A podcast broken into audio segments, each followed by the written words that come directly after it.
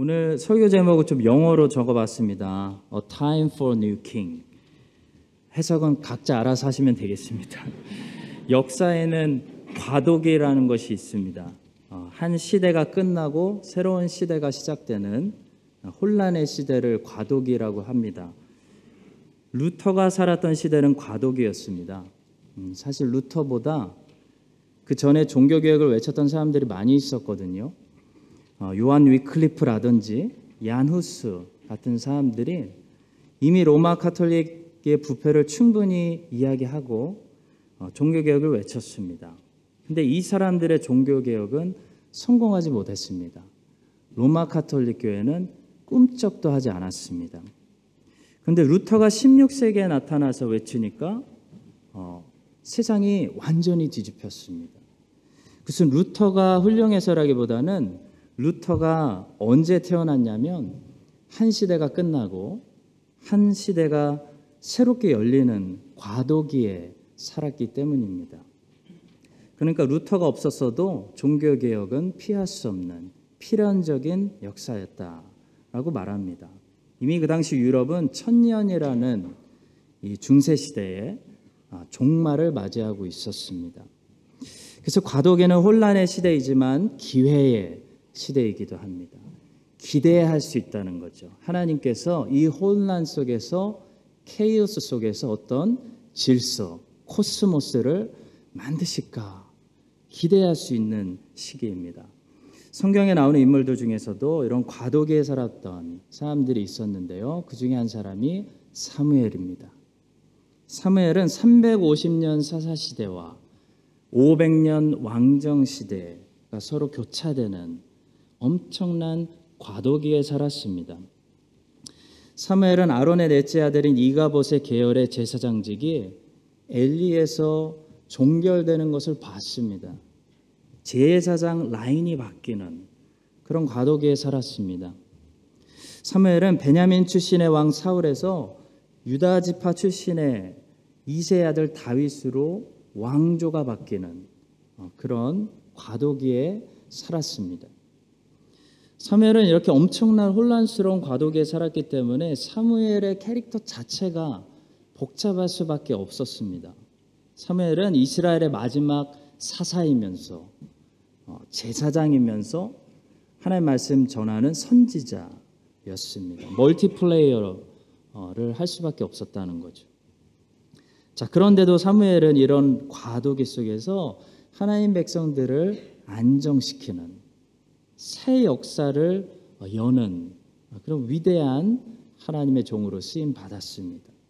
우리도 엄청난 혼란스러운 세상이 완전히 무슨 죽처럼 이렇게 아, 새롭게 되는 그런 과도기에 살고 있는데요. 이럴 때 사무엘처럼 하나님께 잘 쓰임 받으려면 무엇을 우리가 기억해야 될까요? 오늘 본문이 몇 가지를 가르쳐 줍니다. 첫 번째로 하나님의 때를 구별하는 사람들이 돼야 됩니다. 하나님의 시간에는 역사에는 때라는 것이 있습니다. 그 시대마다 시대적 소명이 있다는 거죠. 눈에 안 보여도. 애굽에 들어가야 될 들어가야 될 때가 있고 애굽에서 나와야 될 때가 있습니다. 바벨론으로 가야 될 때가 있고 바벨론에서 돌아와야 될 때가 있다는 거죠. 여러분이 야곱이라면 애굽에 들어가셔야 되고 여러분이 모세라면 애굽에서 나오셔야 됩니다. 여러분이 에스겔이라면 바벨론으로 가셔야 되고 여러분이 에스라라면 바벨론에서 돌아오셔야 됩니다. 시대적 소명이 있습니다. 전도서 3장은 하나님의 시간, 하나님의 때를 이렇게 이야기합니다. 1절부터 8절까지 너무 좋은 말씀이어서 제가 한번 다 읽어보겠습니다. 범사의 기한이 있고 천하 만사가 다 때가 있나니 날 때가 있고 죽을 때가 있으며 심을 때가 있고 심은 것을 뽑을 때가 있으며 죽일 때가 있고 치료할 때가 있으며 헐 때가 있고 세울 때가 있으며 울 때가 있고 웃을 때가 있으며 슬퍼할 때가 있고 춤출 때가 있으며 돌을 던져버릴 때가 있고 돌을 거둘 때가 있으며 안을 때가 있고 않는 일을 멀리할 때가 있으며 찾을 때가 있고 잃을 때가 있으며 지킬 때가 있고 버릴 때가 있으며 찢을 때가 있고 꿰맬 때가 있으며 잠잠할 때가 있고 말할 때가 있으며 사랑할 때가 있고 미워할 때가 있으며 전쟁할 때가 있고 평화할 때가 있느니라. 하나님의 역사, 하나님의 시간에는 항상 때가 있다. 시대적 소명이 있다 라는 말씀입니다. 자, 본문에 보시면 하나님은 이제 사울을 버리셨습니다.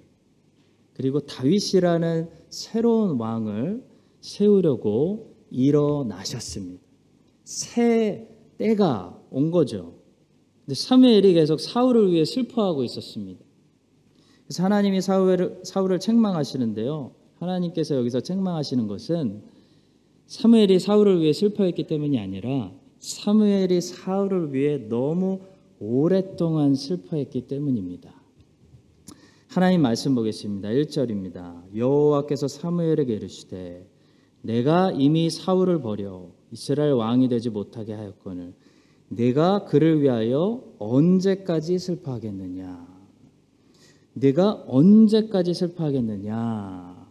그러니까 이제 그만 슬퍼하자. 그 정도면 충분하다.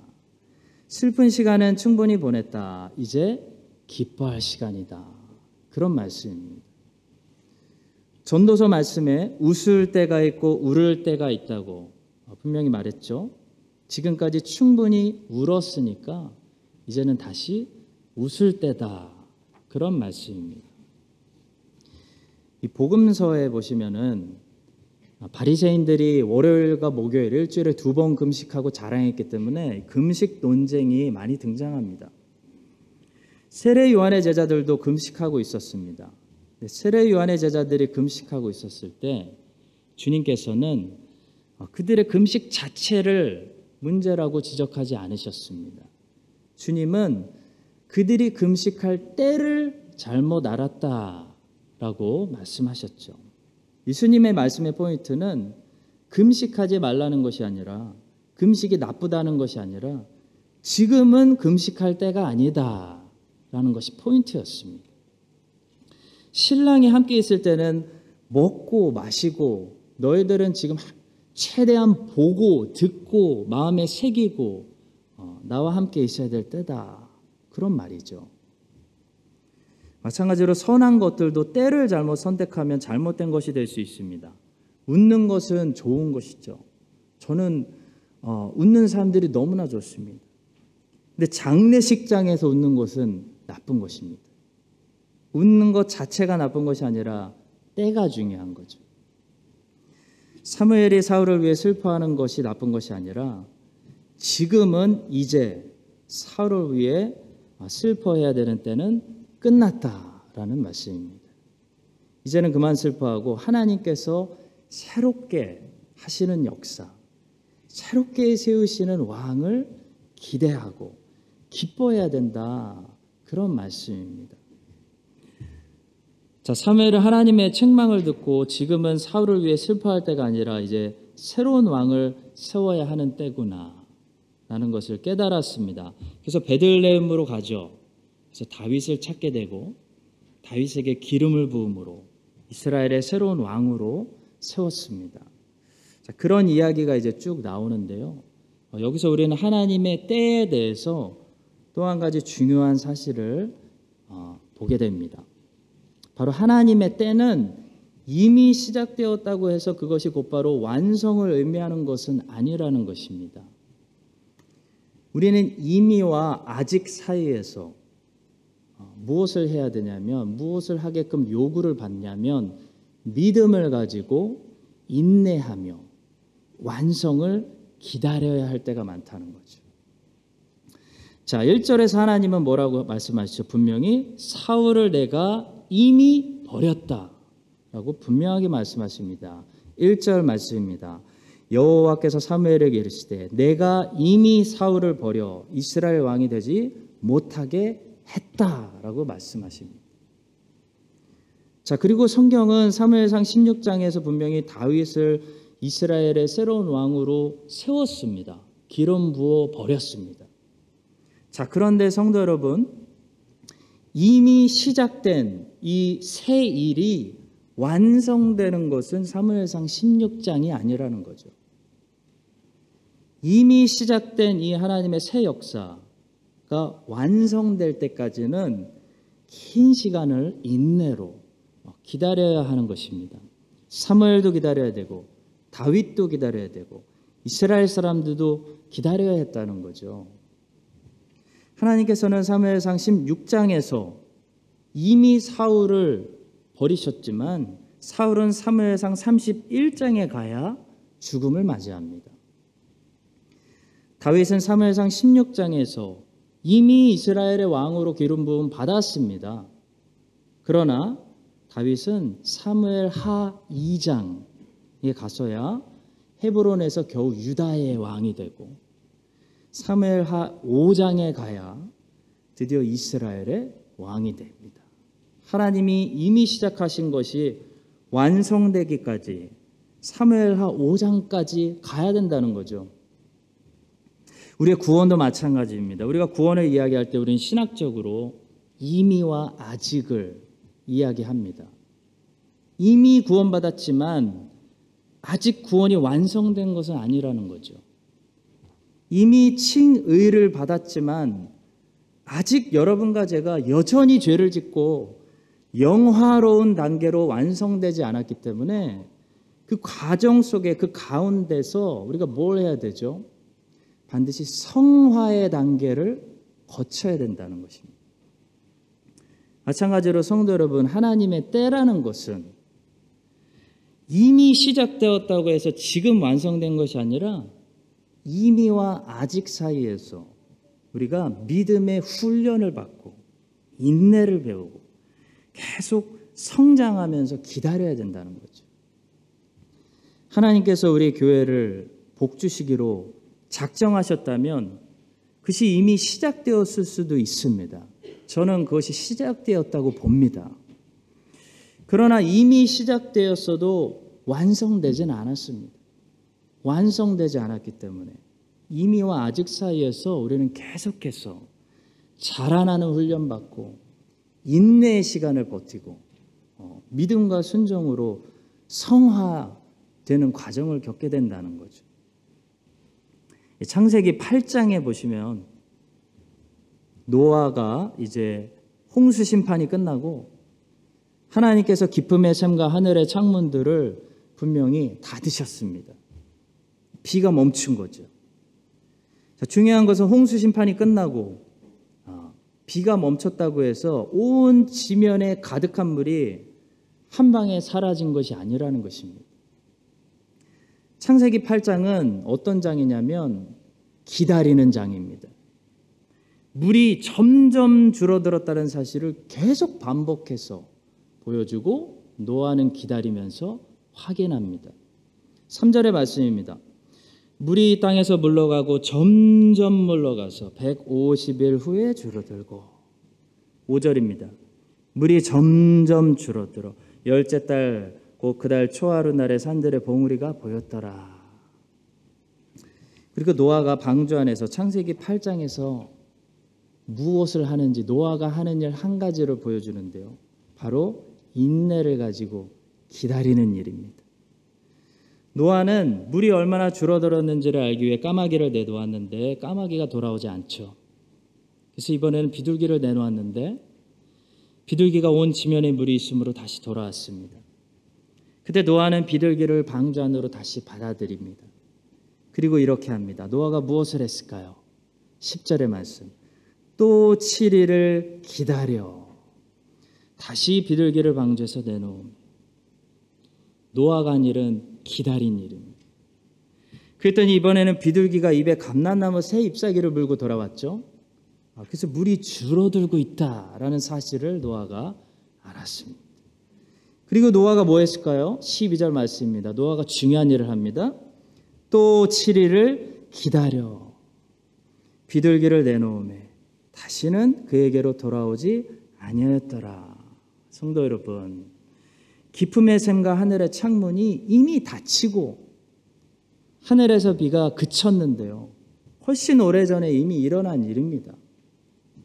새 역사가 일어난 거죠. 시작된 거죠. 근데 노아의 방주가 마른 땅에 도착해서 노아가 방주 뚜껑 열고 나오게 되기까지는 인내해야 되고 하나님을 신뢰해야 되고 기다려야 하는 시간이 있었다는 것입니다. 히브리서 6장을 보시면 아브라함이 하나님께 약속받은 것을 어, 어떤 방법으로 결국 어, 성취되게 어, 되었는지 완성을 보게 되었는지 이렇게 말씀하고 있습니다. 이르시되 내가 반드시 너에게 복 주고 복 주며 너를 번성하게 하고 번성하게 하리라 하셨더니 그가 이같이 오래 참아 약속을 받았느니라. 하나님께서 우리에게 약속하시고 허락하신 것이 이미 시작된 축복이 우리에게 완성이 되고 열매가 맺어지고 성취를 보려면요. 그 과정 속에서 반드시 여러분과 제가 믿음을 가지고 멈추지 않는 순종과 끈질긴 인내가 필요하다는 것입니다. 하나님이 아브라함에게 일방적으로 선포하실 은혜의 언약은 아브라함의 오래 참는 그 인내와 믿음으로 완성되었습니다. 하나님께서 오늘 본문에서 다윗에게 기름 부으시며 새 왕을 세우시며 새 역사를 이미 시작하셨지만 그 소년 다윗이 정말로 왕이 되기까지는 오래 참는 참는 훈련받는 성화되는 믿음이 시간이 필요했습니다. 여러분과 제가 이 사실을 기억하고요. 우리에게 하나님이 이미 허락하신 것들, 하나님의 새 역사가 우리 안에서 열매 맺어지고 완성되어지고 그 성취를 보기까지 여러분과 제가 노아처럼 다윗처럼 아브라함처럼 계속 이번 한 주도 하나님을 신뢰하고 인내하고 하나님 말씀에 순종하는 그래서 크던 작던 크고 작은 완성들을 보게 되는 여러분과 저의 삶이 될 수 있기를 예수님의 이름으로 간절히 축원합니다. 자, 두 번째입니다. 오늘과 같은 이런 과도기에서 하나님께서 찾으시는 것은 우리의 믿음입니다. 믿음. 본문에서 사무엘은 하나님의 뜻을 다 알지는 못했지만 하나님 말씀을 신뢰하는 그런 믿음을 가진 사람이었기 때문에 하나님께 쓰임 받았습니다. 자, 본문에서 사무엘의 믿음을 볼 수 있는 중요한 구절이 있습니다. 4절에 있습니다. 사무엘이 여호와의 말씀대로 행하여 이것이 믿음입니다. 다 알지 못해도 이 혼란스러운 과도기에 이해하지 못해도 그래도 하나님 말씀이 맞겠지. 하나님의 계획이 있겠지. 라고 하나님을 신뢰하며 날마다 말씀대로 순종하는 것이 믿음입니다. 하나님은 이런 믿음의 사람들을 언제나 사용하십니다. 사무엘이 하나님의 계획을 다 깨달아서 쓰임 받은 것이 아닙니다. 사무엘도 누구에게 기름 부어야 되는지 몰라서 헛갈렸습니다. 사무엘이 쓰임 받은 것은 하나님 말씀을 이해하지 못해도 하나님 말씀을 믿고 순종하는 사람이었기 때문에 움직일 수 있는 사람이었기 때문에 종이었기 때문에 쓰임 받았다는 거죠. 성도 여러분, 하나님은 우리에게 모든 깨달음을 주시지 않습니다. 나의 생각은 너희 생각보다 높다. 라고 말씀하시죠. 하나님은 우리가 신뢰하고 붙들 수 있는 어, 말씀을 주시고 그 말씀대로만 우리가 따라가면 어, 쓰임 받는 어, 인생이 되는 것입니다. 복음서에 보니까요. 예수님께서 기적을 베푸시고 불가능을 가능으로 바꾸시고 슬픔을 춤으로 바꾸신 이야기들이 많이 나오죠. 근데 거기서 항상 사용하시는 재료가 있고 복음서가 거기서 어, 주목하는 것이 한 가지가 있는데 바로 믿음입니다. 아, 주님께서 오늘도 우리 삶에 찾아주셔서 우리의 고민과 염려와 근심을 춤으로 바꾸시고 찬송으로 바꾸기 원하시는데요. 어, 우리가 꼭 드려야 할 것이 뭐냐면 믿음입니다. 믿음. 믿음이 있어야 된다는 거죠. 그래서 기적이 일어나는 장소마다 예수님은 자꾸 믿음을 찾으십니다.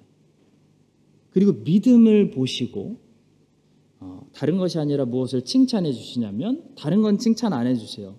믿음을 칭찬해 주시고 인정해 주십니다. 누가복음 5장에서는 중풍병자를 침상에 메고 나온 친구들의 아, 믿음에 주목하시죠. 예수께서 그들의 믿음을 보시고 이르시되 이 사람아 내 죄사함을 받았느니라. 예수님은 지붕까지 뜯어내는 그들의 열정을 보시지 않았습니다. 예수님은 친구를 이만큼 사랑하는 그들의 우정에 감동하신 것도 아닙니다. 예수님은 오늘 저 나사렛 예수 앞에 내려놓기만 하면 내 친구 산다라는 믿음을 가지고 있는 그 믿음 보시고 어, 감동하신 거죠. 누가복음 7장에서는 백부장의 믿음을 칭찬하시고 그의 종이 멀리서도 그냥 낫게 하셨습니다. 예수께서 들으시고 그를 놀랍게 여겨 돌이키사 따르는 무리에게 이르시되 내가 너에게 이르노니 이스라엘 중에서도 이만한 믿음은 만나보지 못했노라. 야, 이 로마 백부장이 얼마나 겸손한지 봐라라고 하시지 않았습니까? 믿고 있다. 이 믿음을 봐라라고 하신 거죠. 그랬더니 기적이 일어납니다. 보내었던 사람들이 집으로 돌아가 보면 종이 이미 나아 있었다. 마태복음 15장에서는 가나안 여자의 믿음을 칭찬하시고 그녀의 딸이 낫게 하셨습니다. 이 예수께서 대답하여 이르시되 여자여 내 믿음이 크도다 내 소원대로 되리라 하시니 그때로부터 그의 딸이 나으니라. 예수님이 가나안 여자의 겸손 자기를 개 취급해도 좋습니다라고 낮추는 겸손을 칭찬하신 게 아닙니다. 여자의 믿음 예수 그리스도가 지금 하나님이 여기에 오셨기 때문에 부스럭이라도 나는 먹으면 내 딸 난다라는 그 믿음, 그 믿음을 보고 낫게 해주신 거죠. 복음서에서 이런 기적이 일어난 장소마다 항상 거기에 있는 것이 두 가지가 있는데 하나는 거기 예수님이 계시고 또 하나는 거기 그분을 신뢰하는 믿음이 있습니다. 예수님을 신뢰하는 믿음이 있다는 것은 뭐죠? 예수님 말씀대로 이해하지 못해도 순종하는 것, 행하는 것을 말하죠. 가나의 혼인 잔치에서 사람들은 예수님께 포도주가 부족하다고 말씀드렸는데 예수님은 종들에게 물을 채우라고 하셨습니다. 이해가 안 가는 거죠. 이해가 안 가는 말씀입니다. 물을 채우라니요. 그렇지만 종들은 믿음이 있었기 때문에 이해가 안 가도 예수님의 말씀이기 때문에 예수님 말씀대로 아, 물을 채웠습니다. 자, 그랬더니 어떻게 됐죠? 물이 포도주가 되는 기적이 일어났습니다. 기도가 응답받았습니다. 부족함이 채워졌습니다. 절망이 그때부터 기쁨으로 바뀌었고 슬픔이 변하여 춤과 노래가 되었습니다. 끝내주는 웨딩 잔치가 된 겁니다. 자, 본문의 사무엘도 마찬가지입니다. 지금 이스라엘의 왕이 하나님께 버림을 당했습니다. 나라가 국가가 망한 겁니다. 그래서 나라를 위해 왕을 위해 울고 좌절하고 있는 사무엘은 하나님이 이 상황을 어떻게 역전하실지 모르고 있죠. 근데 하나님께서 사무엘에게 말씀을 주시는 거예요. 이해가 안 가는 말씀. 베들레헴으로 가라. 사무엘은 어떤 사람이죠? 하나님의 말씀을 신뢰하는 사람. 그래서 베들레헴으로 갑니다. 사무엘이 여호와의 말씀대로 행하여. 여러분 이게 순종이고 이게 믿음이라는 거죠. 지금 이스라엘의 왕이 타락해서 하나님께 버림을 받고 나라가 망하게 생겼는데 베들레헴으로 가라니요. 근데 가는 거예요. 하나님의 크신 계획 우리가 다 보지 못해도 하나님의 말씀이라면 일단 순종하는 하나님의 사람. 사무엘이 거기 있었기 때문에 이스라엘은 초대 왕이 하나님께 버림받게 되는 이런 최악의 상황 속에서도 이스라엘의 역사 속에 최고의 왕을 발견하고 기름 붓게 되는 그런 어, 역전의 반전의 역사를 볼 수가 있었습니다. 기적이 일어난 거죠. 물이 포도주로 바뀐 겁니다. 성도 여러분, 하나님은 오늘날 여러분과 저 인생 속에서도 물을 포도주로 바꾸는 우리의 근심, 걱정, 두려움 이게 춤으로 바뀌는 일들을 하실 수 있습니다. 하나님은 최악의 상황 속에서도 최상의 꽃 하나를 피게 하시는 분입니다. 그러니까 중요한 것은 거기에 우리의 역할이 있는데 사무엘처럼 믿음으로 하나님의 말씀에 이해가 안 가도 나에게 명하시는 그 작은 말씀에 순종하는 사람들이 되어야 된다는 거죠. 그럴 때 거기에 절망이 소망으로 바뀌고 아, 눈물이 웃음소리로 바뀌는 그 사무엘 때문에 그 믿음의 순종의 사람 때문에 아, 그 잔치가 일어나는 그런 기적으로 바뀌는 것입니다. 여러분과 제가 이 시대에 이 슬픔 많고 아, 어둡다고 하고 소망 없다고 하는 이 시대에 사무엘과 같이. 아, 믿음과 순종의 사람들이 되어서 우리가 다 알지 못해도요 아, 매일 나의 위치에서 하나님 말씀대로 순종하고 살아갈 때 우리 같은 사람들을 통해서 이 땅의 절망을 하나님께서 소망으로 바꾸시고 물을 포도주로 바꾸시는 그런 역전의 하나님의 역사가 뉴질랜드 곳곳 가득히 일어나게 되기를 예수 그리스도의 이름으로 간절히 축원합니다. 자 마지막 세 번째로 이 과도기 가운데 그런 하나님의 반전의 역사를 기대하려면 반드시 우리는 성결해야 됩니다. 성결을 준비해야 됩니다. 우리가 해야 될 것이 있습니다. 사울의 실패에서 갑작스런 다윗의 출현, 거의 기적에 가까운 반전의 역사죠. 마찬가지로 코로나, 전쟁, 물가, 여러 가지 어려움들 속에서도 전능하시고 자비로우신 하나님의 반전의 역사는 일어날 수 있습니다. 그런데요, 하나님의 역사를 기대하려면 우리가 먼저 준비해야 될 것이 있어요. 바로 우리 자신을 이런 시대일수록 하나님 앞에서 성결하게 하는 것입니다. 사무엘은 이제 반전의 역사를 코앞에 두고 있었습니다. 얼마 전까지 사울 때문에 매일 울고 있었던 사무엘이 조금만 있으면요. 이제 이스라엘에서 가장 위대한 왕 다윗을 만나게 되는 역사적인 순간입니다. 근데 사무엘이 다윗을 만나기 직전에 하는 일이 있습니다.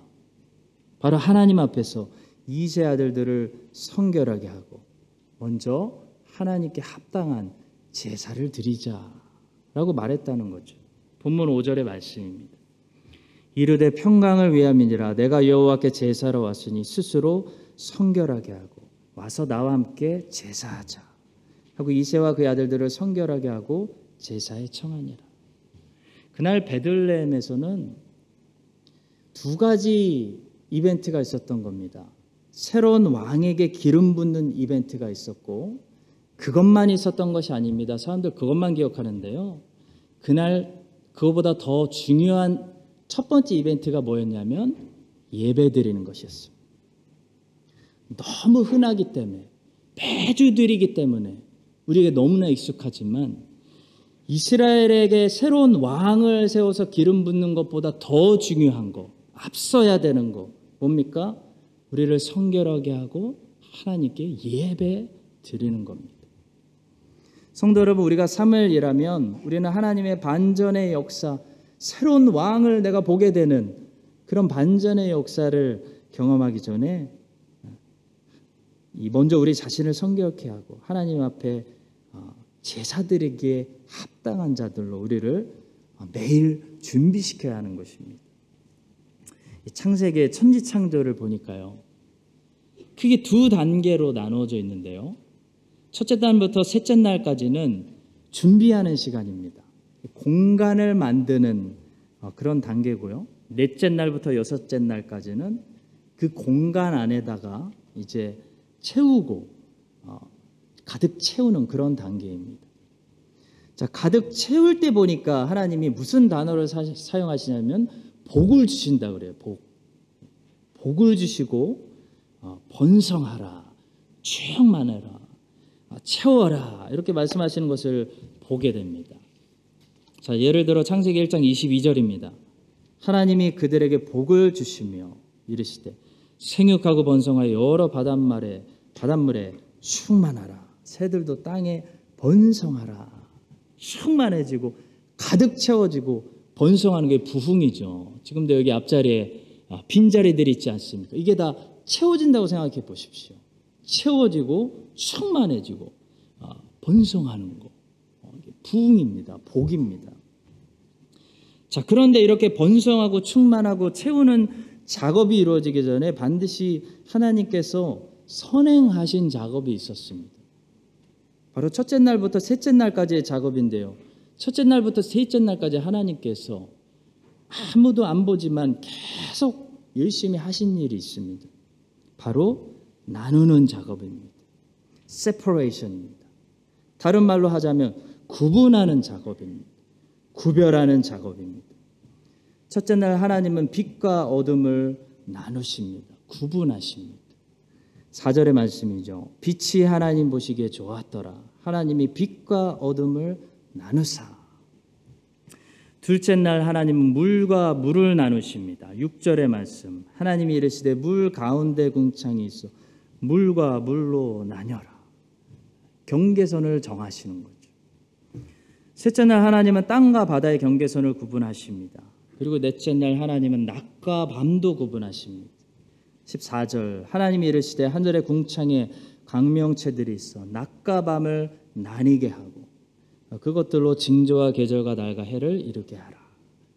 그리고 천지 창조 하이라이트를 보면 사람을 만드시고 남자와 여자도 나누십니다. 남자와 여자도 구분하셨다는 거죠. 번성이라는 복을 주시기 전에 하나님께서 꼭 먼저 하시는 작업이 구분입니다. 왜냐하면 구분 없이 번성해 버리면 번영이 복이 아니라 케이오스, 코스모스 질서가 아니라 오히려 케이오스, 혼돈, 무질서가 되기 때문입니다. 하늘과 땅의 구분, 땅과 바다의 구분, 낮과 밤의 구분, 남자와 여자의 구분 꼭 필요합니다. 안 그러면 그게 케이오스, 천지 창조 전에 있었던 공허한 무질서한 상태가 되는 거죠. 사랑하는 성도 여러분, 뉴질랜드에 사는 지금 이 시간에도 같이 곳곳에서 예배드리고 있는 우리 하나님의 백성들이 어, 더욱더 어, 건강하고 어, 제발 질병 역사도 다 사라지고 번성하고 뉴질랜드의 하나님 백성들이 충만해지고 채워지고 모든 빈 교회들이 다시 채워지고 부흥되고 하늘의 신령한 것들로 채워지는 그 복을 우리가 기다리고 있는데요. 누리려면 먼저 주의 백성들이 세상에서 나와야 된다는 게 아니라 세상에서 살아가되 세상 사람들과 구분되어지는 다른 어, 그런 속된 것들로부터 성결택해 되는 역사가 일어나야 된다는 것입니다.